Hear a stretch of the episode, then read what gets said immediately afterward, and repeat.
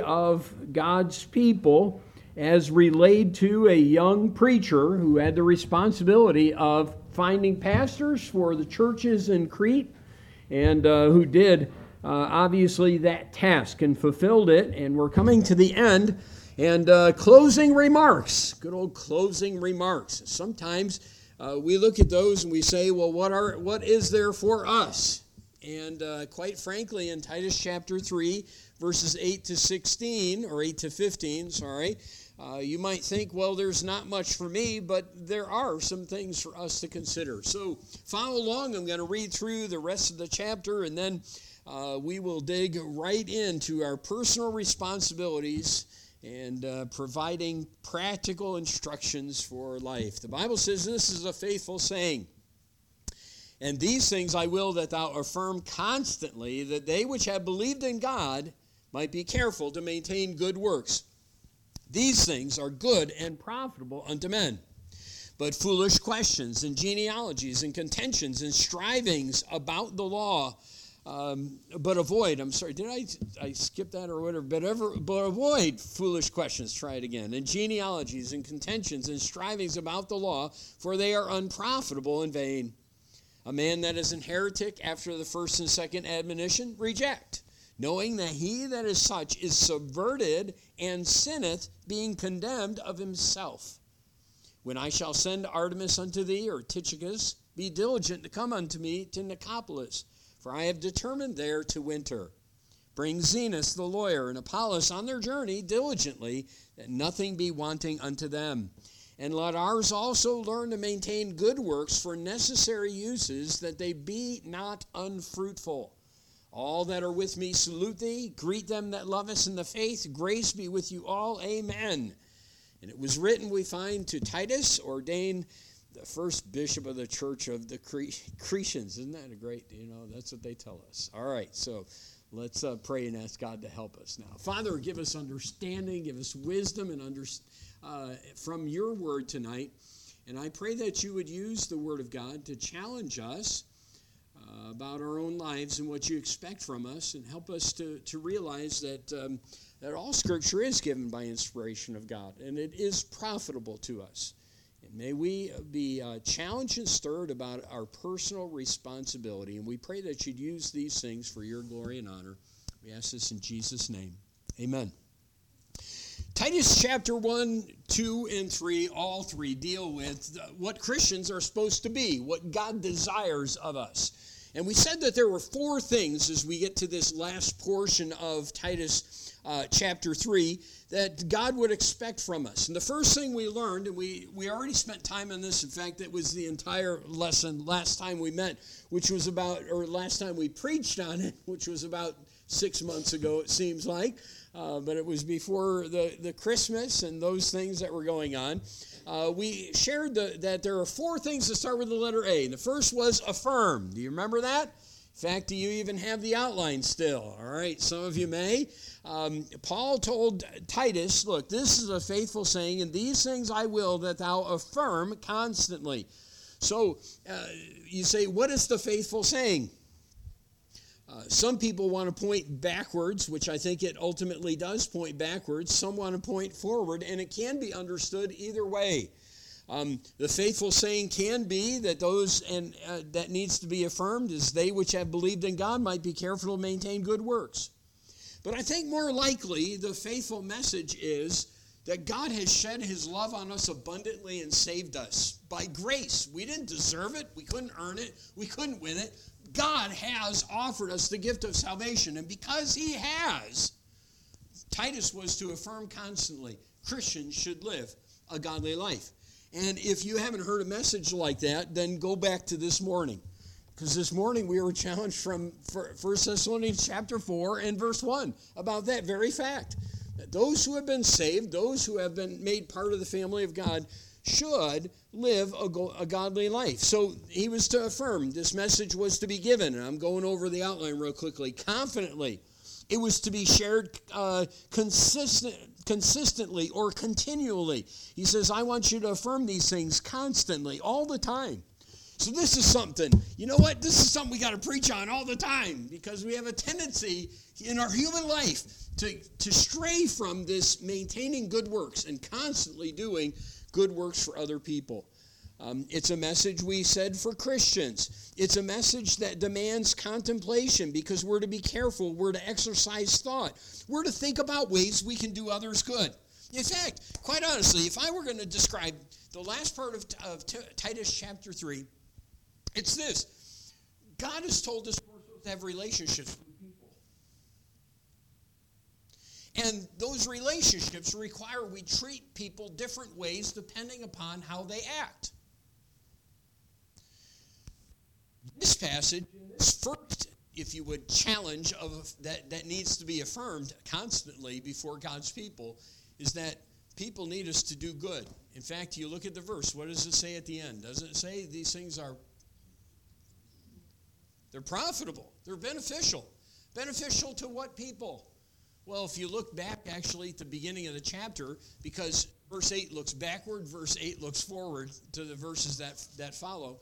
But if you go back to the beginning, to um, those who are authorities, and then to all men, verses 1 and 2, you find that these things are to be done. So this maintaining good works is to be done before all men, lost, saved, whoever it might be, leaders, or just the average person, were to be looking for opportunities, thinking about opportunities, exercising thought and careful thought about how we can do people good because that profits people. It's a message that affects then our conduct. And um, and and looking for opportunities. By the way, you remember what we said about this word? We're supposed to be careful to do what in verse 8? I feel like I'm preaching the whole message again. To maintain good works. Does anyone remember? Say we slept since then. What the word maintain means? Did anyone write that definition down? Okay, I'm not encouraged. Uh, the word I'm, I'm kidding. Really, I didn't know if, I, if anyone would do this. The word literally means to preside.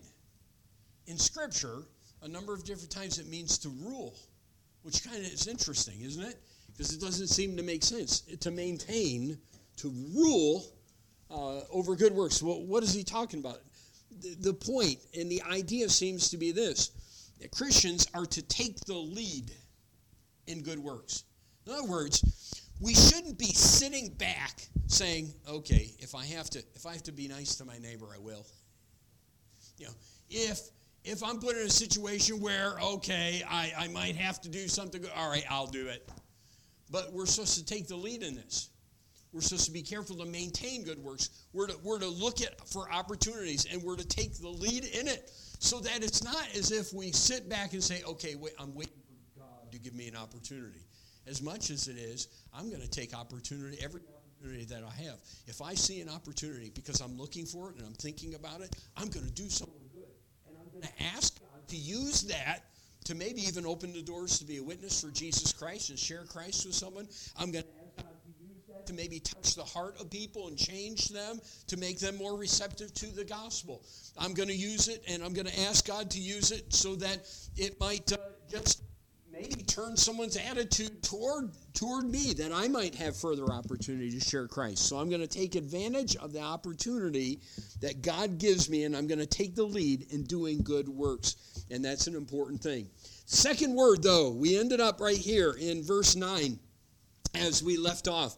And you say, I don't remember any of, of the first one. Well, then you heard it uh, a 45 minute message in about four minutes. All right? So you say, Pastor, do that more. Um, no, sorry, not going to happen. Verse 9. Notice what God tells us now. What's the next A word? Avoid.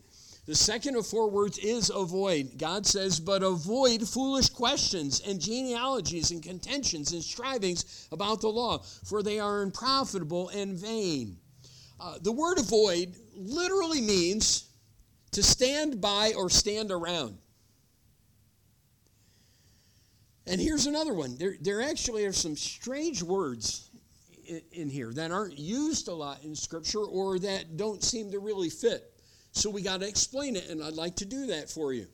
In this instance, a book of Greek definitions explained it like this To turn oneself about for the purpose of avoiding something.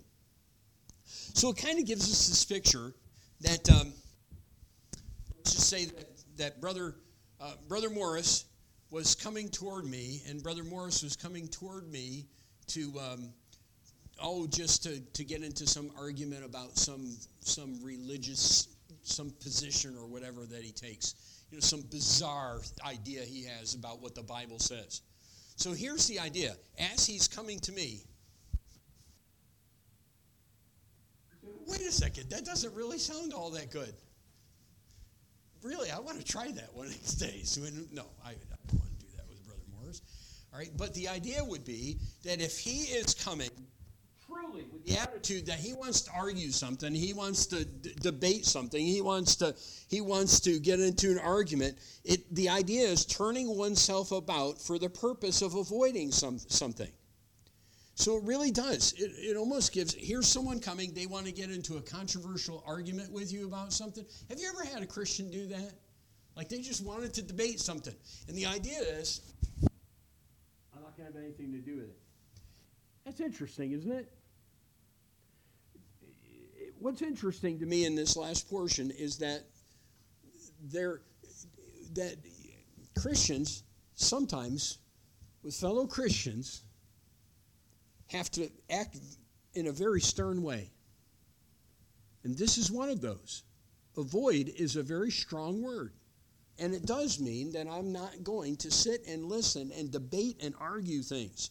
So let's let's just walk through and explain verse 9. The responsibility.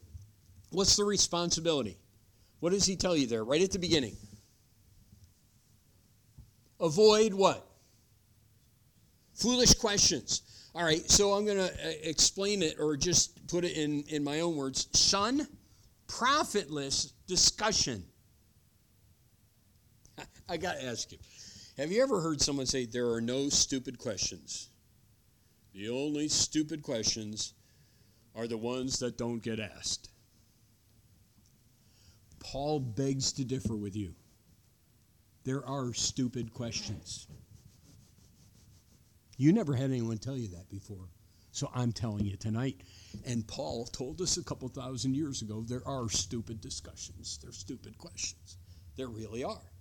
And you say, come on, Pastor. All right, let, let me. You know what the word for foolish is? Foolish questions in this verse? Moros, which means dull, stupid, or absurd. I'm not positive, but I'm pretty sure we get our word moron from the Greek. Oops, we're not supposed to say that. There are moronic questions that people ask. You say, well, what, what is a moronic question? Well, anyone. No, no, all right, not every question. But we're to avoid, seriously, moronic questions. What are they? They're questions about topics which are controversial, which are not designed to find answers, but they're designed to arouse debate. Jesus Christ was a master at following this verse. You remember when the um, Pharisees came with a moronic question about should we kill this woman? They brought a woman taken in adultery. Jesus didn't answer him, he ignored him.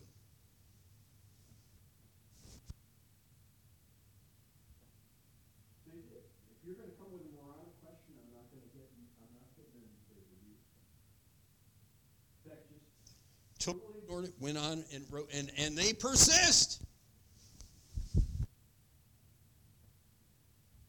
Well, you're probably appreciative of the fact that I keep turning around. And I have to look at my face.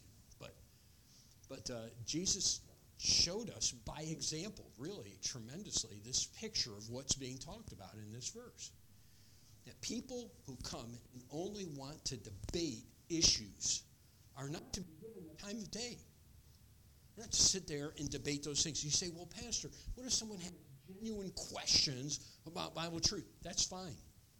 There's nothing wrong with that. In fact, Jesus Christ welcomed people who ask questions like that, and we should as well. There's no problem with someone who has a genuine desire to learn And they ask questions because they just don't understand. But we're to shun profitless discussion, debates. Um, the subject of divorce or remarriage was a debatable subject in Jesus' day, and that's why they brought that woman taken in adultery to him. It's still a hot topic today. And if someone wants to come and just debate it out so that you can have this long discussion, don't waste your time because God says it's moronic. Look, that's not my word. That's not my thought. You say, well, you sound pretty harsh, but Paul was very harsh. He said, avoid foolish, moronic questions. Don't get involved in those things. Don't get involved in, in arguing and, and debating those things. And, and because it doesn't help. Now, in college, moronic discussions, I was thankful for this, were frowned upon. In fact, school leadership, I, I remember in college, uh, would deal with groups who wanted to gather to contend, contend and, and just discuss matters. Probably more than anything would have been the Calvinism Arminianism debate. Um, it's clear that there were things that were going on in this day that aren't necessarily issues we have today. Genealogies were a matter of debate. Questions about the law. You see that? Contentions and strivings about the law. Now, let me explain it because I think this, is, this maybe helps clarify some things. There was a real serious question about the law, wasn't there? With Paul and um, churches uh, mentioned in the book of Acts. So much so after there was great discussion that Paul and was it Paul and Silas at that point? I think it was Paul and Silas ended up going back to Jerusalem and getting this, this thing answered. Now that wasn't a moronic question. It was something that had to be dealt with because they were debating and they were arguing or if they were discussing this matter of how is someone saved and do you have to follow the law and do you have to do you have to be circumcised after you're saved and does this have to happen? And and do you have to go according to the Jewish law? And so they went back to Jerusalem they got an answer and they came and they brought it to the people. There are good questions that have to be asked but there are questions that people ask sometimes just to debate and God says avoid it. Don't get involved in it. Don't do it um, you say, well, what's the reason? I'm glad you asked that. Notice it says they are unprofitable and vain. The reason. So the responsibility, shun profitless discussion. The reason, they're useless and empty. Why do you avoid them? Why don't we answer those questions? Again, God isn't telling us serious questions regarding the word are to be ignored. Because people need answers. By the way, people need answers about Calvinism. They do. Um, but discussion for, and debate for the sake of debate, questions posed by people who aren't seeking answers but just wanting to argue, these questions are useless. They're empty. They don't serve any value or purpose. They only frustrate. They only frustrate. There's, there's very few people that are ever helped by those discussions. Very few. And the reason why is because minds have already been made up. And the greatest danger, if you would, is the fact that good people are often ruined by these things. You say that doesn't happen. Well, yes, it does. Just take a moment and look over 2 Timothy, would you? 2 Timothy, which is interesting because both pastors were warned about this. Both pastors were told that people are going to come with, well, I don't know if the same word is used with Timothy, moronic questions. Questions they just want to debate and they just want to argue. And they're not smart questions, they're just things that are useless and empty. Now, look, if you would, at verse 16. But shun, oh, do, we do have the strong language here, don't we? But shun profane and vain babblings, for they will increase unto more ungodliness, and their word will eat as doth canker, of whom is Hymenaeus and Philetus who concerning the truth have erred, saying that the resurrection is past already. And what do we read at verse 18? They were overthrowing, they were doing, uh, if you would, a great disservice to the work of Jesus Christ. Because here's the thing with moronic questions. I love, I love the way that was put there. With, with, with stupid questions, okay, that are only sentenced for debate. Most often, the only thing that happens is good people get hurt. And so just don't get involved. And God tells you this is something that we have to be uh, aware of. We need to be alert to, and we need to uh, we need to avoid. All right, third thing we find. Look at verses. Let's go back to our, our text again in Titus and look at verses 10 and 11. A man that is an heretic after the first and second admonition reject. All right, so we we we're going with the letter A, right? We went with the letter E this morning. We're going with the letter A. We're to affirm, verse 8. Uh, verse uh, 9, we're to avoid. What do we find in verse 10? Admonish. Come on, it's right there, admonition, but it's a little bit differently. But we're to admonish. Just put the word admonish if you have the outline. All right, who's to be admonished? A heretic. So I put the condition, a heretic. Now, um, if you're going to follow this biblical admonition, you got to know what a heretic is. Do you know what a heretic is? What? Absolutely. All right? The word literally means to make a choice. When used in the sense it is here, it means to create a schism. That's the word that's often used in this, or create a divide. So, a heretic, understand this, is a person who holds a divisive position. And rather than keep it to himself, he propagates that and causes division in the church. And that person is a heretic. So, someone who would go and spread his beliefs that are not consistent with Bible truth and cause division amongst God's people is an, her- is an heretic. Now, um, let's understand something. There are people in this church who hold differing views from one another. Not about essential do- doctrines, but we do. Okay? I mean, you know, some of you hold different positions than me, and you're wrong, and I, you know, I'm right. I'm kidding, all right? We hold, there, in fact, probably even in the discussion of Calvinism, as far as where we actually stand on some of the different ideas and points, we, we might have little areas in which we differ slightly in our belief. Right? Divorce and remarriage. Wow, that really is a divisive issue in Christianity. I mean, uh, amongst amongst amongst fundamentalists, people have a variety of views, and quite honestly, they all will turn to their scriptures and say, "This is this is right. Everyone else is wrong." All right, that you need to know what you believe and you need to stand firm on what you believe and you need to make sure it's true according to the scripture. But to cause division over something that is debatable is wrong. And it, it might even be heretical at times if it's causing division amongst God's people in the church.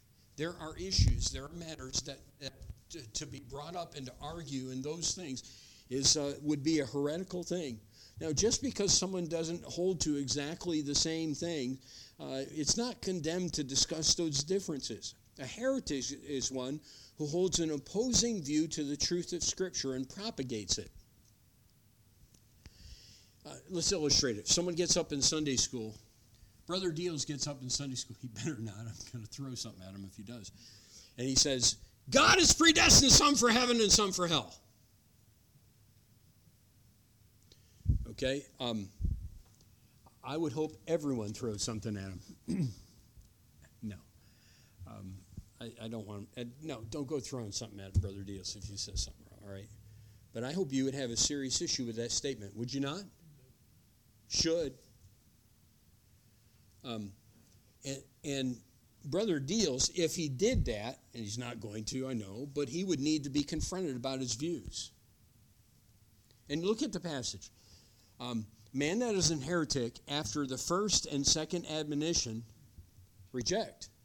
All right, so where do you start? What's the first thing you're supposed to do? The condition is you have a heretic. You have someone who's causing division because they stand up. Brother Deal stands up and says, and I know he doesn't believe that, all right, but certain people are predestined for heaven and for hell. All right, so what do we do about them?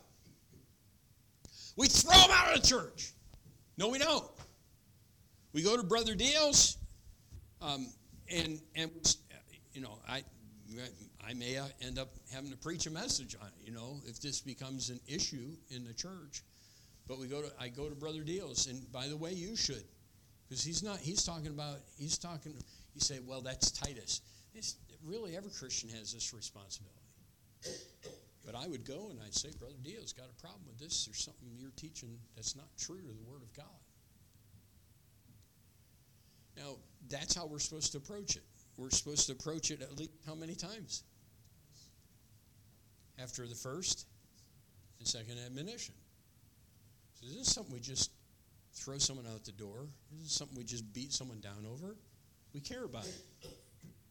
We care about them enough to say, hey, you're disseminating information and things that aren't true to the Word of God. Look, we've had that happen at Spring Meadow. It happens. It wasn't too long ago. Um, got to deal with those things. And there, there are times you got to just stand up and say, you know, right is right, wrong is wrong. And, and sometimes you have to confront a person about their beliefs and say, we don't hold to that position here.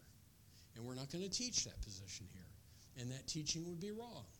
Now, I, I, am thankful I can say that and not concern myself with this with Brother Deals. All right? So I'm, we're just, you know, kind of just using that as an illustration. But the truth is, I would have to go and I'd have to confront him about it. And God has given us that God given responsibility. So we're to admonish. The condition is someone who's a heretic. And if he would do that, look, he needs to be confronted about his views. If after repeated attempts, right, the first and second admonition, he doesn't see his false teaching or he refuses to change his view or refuses to stop promoting that view before God's people, he's not to be left in class and allowed to promote those views which are contrary to sound doctrine. Do you know there are some pastors who say, well, you know, we got a couple Calvinists in our church, and I know they teach things every once in a while. We just, we just kind of, you know, let it, let it be. No, no, no, no, no, no, no. The time you have to stand up and say, truth is truth, and you're not going to propagate that in our church. You don't do that about everything. You don't do that because someone gets up and says, well, I think that uh, divorce is always wrong for every reason, and there's never a reason that you should, you know, and, and well, we don't hold to that view here. There's issues that we're going to debate and we'll have differences in. But when someone is causing division, there's a time you go to them and you say, stop. And, um, and it does need, we need God's wisdom, don't we, to know what issues are very important to stand firm on, and others that we might say, okay, there's room for differences. Um, so, if that's the case, then we, we've got to do something about it. In fact, we not only have the condition, a heretic, but we have the confrontation in this passage. A heretic isn't to be left to continue teaching, as I just said. Admonish is interesting because it's not, I don't go up to Brother Deals and hit him over the head slap him in the face a couple times. Say, Brother Dales, you're wrong. Uh, admonition is a mild rebuke, it's a warning. Um, uh, Brother Deals got a problem with what was taught. And I'd love to, I'd love to go out to lunch and sit down with you and tell you why we don't hold to that position and why I don't want it, we don't want it taught here at Spring Meadow Baptist Church. And then we meet, and that's where we, we if you would, we, we confront. Um, it's clear from the text that acting on this does not mean you throw them out immediately. They're confronted with a rebuke at least twice. And if it continues, you burn them at the stake. Look at That's what the Catholic Church did during the Inquisition. They did. To multitudes of people. They took offending preachers and teachers, marched them before all, called on them to denounce their heresy, and they burned them at the stake if they wouldn't it's not quite that serious. So what does God say? Look at the at the verse. All right? He's an heretic. First and second admonition. He has been he has been corrected. He won't listen. So what do you do? You reject them. All right? The instruction about what to do is to shun or avoid. This is to be done by all who have been influenced by their teaching. So, as a church, it means today that they be removed from their teaching position. Brother Deals, you can't teach any longer the Sunday school class. If you're going to promote that view, you just can't teach here any longer. Don't hate you, but your view is wrong, and it's causing division among God's people, and so we're not going to put up with it any longer. Can't teach any longer. But you know, this idea also carries the idea of church discipline. So that we would say, Brother Deals has been promoting a doctrine that we don't hold to in our church. And we've got, a, it's obvious everyone, a number of people know because it's caused division and people are talking about it. And he won't listen. I, am so thankful he doesn't have that attitude. He won't listen. So, look, as a church, he's not only going to be removed from his position, but we're also going to practice church discipline until he comes to himself and he, he realizes that, look, what I'm doing, all right, look, if he wants to continue to hold that view, it's wrong and I don't want him to. But if he's not going to be divisive about it, then, then he can be here. Again, there's views that you and I would differ on about things. And um, my expectation would be as a pastor, you not get up and you teach on things that are divisive and promote your ideas, especially if you know they'd be contrary to the position we hold and our Constitution states. And if you're going to do that, then expect that this pastor and God's people and godly men are going to confront you about it. Does that make sense? Look, this is really important. This is just so ignored in churches today. We're just taught this idea. Well, we just love people, and loving people knows means you don't do anything like this. Seriously. Do you know what? The, most most people in, in, in yeah, I'm going to, this is a blanket statement, but most new evangelical churches would have nothing to do with what is taught in this verse. Nothing to do with it. Ah, so what? Something that, that we don't necessarily agree with. We all have our own opinion. And that's not what's supposed to happen. We had a college professor at, at, um, at uh, school back in the dark ages when I went to college, and uh, started teaching Calvinism in class. I, I, still remember sitting in, in Bible class and this guy uh, taking a passage and, and teaching Calvinism. He was, within a week, he wasn't teaching at, Pen, at Pensacola anymore. Um, in fact, a, a, number of the, the students went to the administration and said, do you know what was taught in class? So they went back and got the video because they were video they videotaped so that they could use it to teach uh, the class with maybe groups or whatever that would need it. And um, you know, well, yeah, this guy's teaching Calvinism. We got to remove him. Um, I know they confronted him about it, but false teaching isn't to be tolerated. It's not to be encouraged or supported. It's to be dealt with. Now, notice a contemplation. I want you to see this. This is interesting to me because you say, well, that's so cruel. In fact, most people say verse 10 is hateful, Christians who love the Lord shouldn't do such things.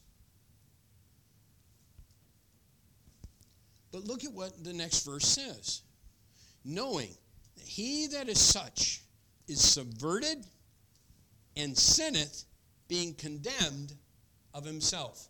I want you to understand a couple things about this. This is, this is intriguing to me because Paul helps us to think things through. You say, well, why should we be cruel to people? That's not being cruel. There are a number of answers, and they're given here in this verse. First would be they're leading people astray and they're causing confusion, and that's not supposed to happen. That's verse 10. But if you look at this, he says about this person, he is subverted. And you know what it means? He's been turned out of the way. So here's the right way, and he's been turned out of the way. He's going down a wrong way. So the reason he needs to be confronted, the reason he needs to be dealt with in this way, and the reason why people need to, if you would, shun or this practice of church discipline saying, hey, until you get it right, our fellowship with you is ruined. Is because he's subverted, he's going down the wrong way, and sometimes the only thing that will wake a person up going down the wrong way is, hey, you're doing wrong. Wake up. He's subverted, he's turned out of the way. Um, and so uh, restoration is possible, but he's, he's, if you would, he's taken away. He is, secondly, sinning. Notice what he says here. He's subverted and what? Sinneth. He is sinning. This position is a sinful position. It's wrong. He's willfully continuing in an unbiblical way, and like someone involved in gross sin, he needs to be dealt with because the ultimate goal is to restore him, and a sinner needs to be restored, and it can only take place after discipline has been practiced. But notice this. What does he say at the end? I'm sorry that you know there's no three three S's, but I'm going to give you an S anyway. What, what's the third thing in verse 11? Okay, he's condemned of, his, of himself. He's self condemning. There you go. There you get your S. I've heard people say of church that disciplines, you're so unloving. And it appears that way. But the church is not unloving, nor are they condemning the man. Do you know who is? He's condemning himself. He's saying, Do something to me because I'm going my own way. Do you get that picture? So, look, it's not unloving if you do. Well, you threw him out of the church. I, have I've had people say that about, about a church that practices church discipline. You threw him out of the church, but God reveals he threw himself out, if that's the case. Do you, do you understand that? He's condemned of himself. He, we as a church are not casting him out, he's casting himself out. He's saying, I don't agree with these people, and I'm not willing to get it right. So the truth is, he's, uh, he's doing it to himself. He's self condemned. All right, and then in verses 12 to 15, as we close out the chapter, we use the word act. Okay? When I, when I shall send Artemas unto thee, this is all closing remarks. See, closing remarks, they're useless. Actually, they're not. There's some good things here. There are some things Titus was to do that are good lessons for us. Now, you might wonder what possible things there are to glean, so I'm going to share some of these. First, fulfill your responsibility. Let me explain. Timothy and Titus were special and precious to Paul. Timothy was like a son. Titus, it seems like, was in very much the same way. He had invested in both these men, and it's obvious that Paul was fond of these men, both of them, and found them to be very valuable to him in the ministry. So, in verse 12, and as he ends it out, he's saying, Titus, I want you to come to me. You can be a help to me in the ministry. I want to see you again. I don't know if maybe he needed to discuss some of the things that were going on in these churches that he had heard, or, or whatever might be the case. Uh, he says, But when I, when I send uh, Artemas or Tychicus, be diligent to come unto me to Nicopolis, for I have determined there to winter. Uh, and I said, fulfill your responsibility because uh, Titus was not just to pack up and leave the sheep alone. Okay? Titus was to stay there until someone who could care for these churches would be able to replace him. Someone who could take the responsibility of the work and continue the work um, was going to be sent so Titus could be with Paul. And if you want to make an, a practical application, is it's this. Look, uh, everyone has gifts and abilities and talents to be used in the local New Testament church. By the way, you should be a member of a local church. You should serve in that local church because you have something to give. And um, and you're important to the work. And the truth is, if you don't do your part, the work is going to suffer. That would have been the case if Titus just up and left. Was Titus to, could Titus have helped Paul left right away? Absolutely. But there was a need within the local church. By the way, I, so, many, so few people understand how important they are to the local church. You, are not just a, a pew uh, seat filler. And if that's all you see yourself as, then you misunderstand. You're your God given gifts that the Spirit of God gave you when you trusted Christ as Savior. You have something to give to the church. And if you're not using it, then you're, you're failing God and you're, you're displeasing the Holy Spirit of God that gave you gifts and abilities. It's the truth. There's a lot of people like that. Boy, I, I can get off on that subject. Here's the thing you don't leave that responsibility. If God has given that to you and God has opened that door, then minister there as long as you ought and, and as long as you can. And quite frankly, uh, until someone is there to take your place, until someone gives someone with the ability to take over that, you need to fulfill that responsibility. And I love how Paul wasn't saying, hey, look, you're more important to me than, than that church there. Paul was saying, the church is vitally important, Titus. It's what it's all about. God's people need you. And until someone can take your place and fulfill your responsibility, you just stay there and you do your job. So fulfill your responsibility. And let, let me just ask you to think about this, Christian. You've got something you're supposed to do at a local New Testament church as a Christian. Fulfill your responsibility. Do it. Stop sitting on the sidelines doing nothing. Come to church, leave church, come to church, leave church, and never have anything to do with God's local church who that God gave to you and that God gifted you with something to give. Serve and fulfill your responsibility. That was free. But it's, it's in the, the context and the idea that Titus had a job to do and he wasn't supposed to just walk off and, and not fulfill it any longer. Second thing to act on, upon as a Christian show hospitality. Christians are to show hospitality. Pastors are, Christians are. Who is Zenas and Apollos? Some suggest Apollos was the guy talked about earlier in the book of Acts, who Aquila and Priscilla took time to invest in and help him grow in the faith because he could he was an eloquent speaker. Uh, we don't know if that actually was him. Uh, I, th- we, we might assume. We don't know exactly. One was a lawyer. We don't have anything to do with lawyers. No, uh, a lawyer was not in our sense. It meant, I believe, he was able to teach the law, the Word of God. So we had an eloquent speaker, if it was Apollos, and Zenas, who was a man who could teach the Word of God. And they were traveling together. What were they doing? Well, probably helping believers grow in Jesus Christ and faith. And here's what he said These men are serving God, so help them. Show hospitality. Uh, what does that have for us? There are obligations upon us uh, to well, first of all, if someone would come and minister the Word of God to us, we have a responsibility. Let me tell you something. We need to treat an evangelist right when they come to our church, financially. We need to make sure that their needs are met because God's given them a gift. They're using that gift, and that it falls upon us, and we need to take very seriously our responsibility. When you consider giving, you need to consider what what what you need to live on a regular basis financially, and you need to think about that when you give as far as an offering is concerned. You should. Because we need to make sure that their, their needs are met just like, just your needs.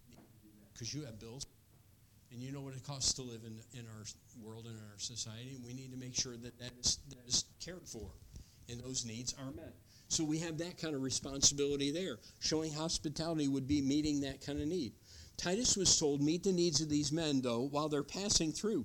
So here's the thing don't make sure nothing's lacking, he says. And as a church, uh, we ought to be, be under, understand this fact that we're to care for one another, or we're to care for God's people. So if God would give us the opportunity to minister, hey, listen, if someone would be passing through that's a, that's a believer in the Lord Jesus Christ, and and um, and there's a way we can be a blessing to them and meet their needs and help them on their way as a Christian, we should do that. Titus was given this responsibility for men serving God outside the local church. Um, but the fact is that inside the local church, hospitality is to be shown as well to God's people. We ought to be given the hospitality. Another thing to act upon, verse 14 and 15. Let ours also learn to maintain good works for necessary uses that they be not unfruitful. Live godly. Good works are part of Christians' needful employment. I love that, the way it's put there. Um, that seems to be the point made in the first phrase of verse 14. Let us also learn to maintain good works. Um, you know, good works are your, your needful employment as a Christian. This is, this is my job. This is what I'm employed to do. And, and here's the idea I should employ myself in this work of doing others good because that's fruitful Christianity. That they shouldn't be unfruitful. Fruitful Christianity in, in my life is doing others good as a Christian, doing fellow believers good. That's fruitful. Um, I think that's a great way to uh, be involved in this coming year with one another. Um, interesting phrase here. Uh, let, uh, let ours also learn to maintain good works for necessary uses. Um, Vincent's Word Studies explains, and it says, whatever occasion may demand them. In other words, good works are something I'm to think about and be ready to do, not in my time frame, not how I see fit, but when occasion demands. So I heard about a need. Someone in our church has a need with, with something. It, it, it should not take an act of Congress, my wife, sending notice to everyone in the church. We need someone to do this for so and so. You, you know what should be happening? If if um, if someone someone is going to have a surgery, um, it should be such that God's people would be would be coming to my wife or coming to the lady of the month saying, "What can we do to help so and so because they're going to be having surgery?" Not, well, no one called me. But just, I'm looking for and, someone, and, and Mrs. Davis said going to have surgery. I'm sure she could use a meal. So I'm just going to go ask. What can I do? You know how, what a blessing that would be?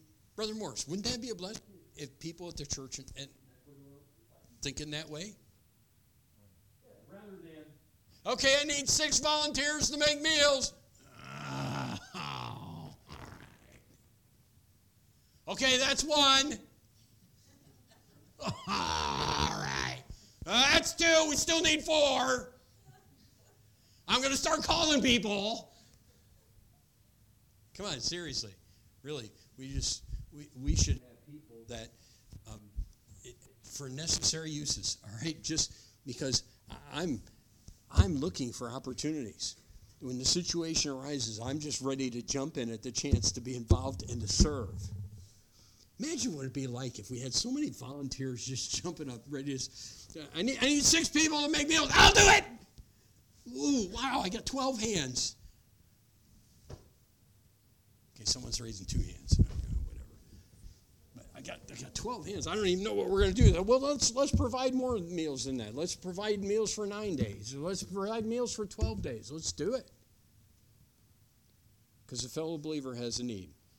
Um, Someone suggests this verse relates back to the need of the church in chapter 1 and verse 12, where they, they were, there were lazy people. They were sitting back doing nothing. Let me give you a picture of this, uh, this at a church activity. We have lunch at the church, and after the service is done, there's a number of men who just get up and they go over to the door, they open the door, they get the, start getting the tables out, people start turning chairs around, which, by the way, happens. This is a great blessing. All right, they're starting to get things. They're they're kicking people out, telling people to move their Bibles. Uh, you know, doing whatever they need to do, lovingly. Okay, but they're helping to set things up. The ladies are in the kitchen, and they're just getting things around and and everything else, so that really in about ten minutes we're ready to serve a meal. And then um, after things are done, if this is being if this is being lived out, after things are done people aren't, okay, we got to get going with our kids so we get our stuff together and let's go out the door. We're thinking, you know, this church is going to have to be cleaned up. Tables are going to have to be put away. Um, the, the chairs are going to have to be put back because we got a service Sunday night.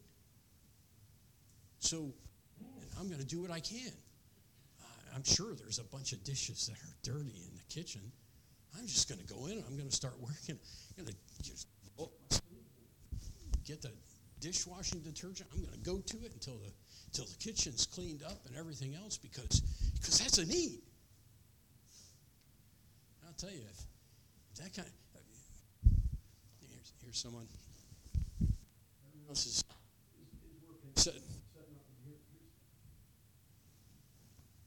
Hey, hey, what are you sitting for? You gonna help us out?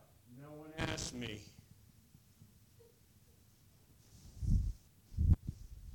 No one have to. I'm going to stop right there and let it sink in. No one should have to. Because a Christian looking for opportunities is a Christian who's living Titus chapter 3. So look, don't sit back saying,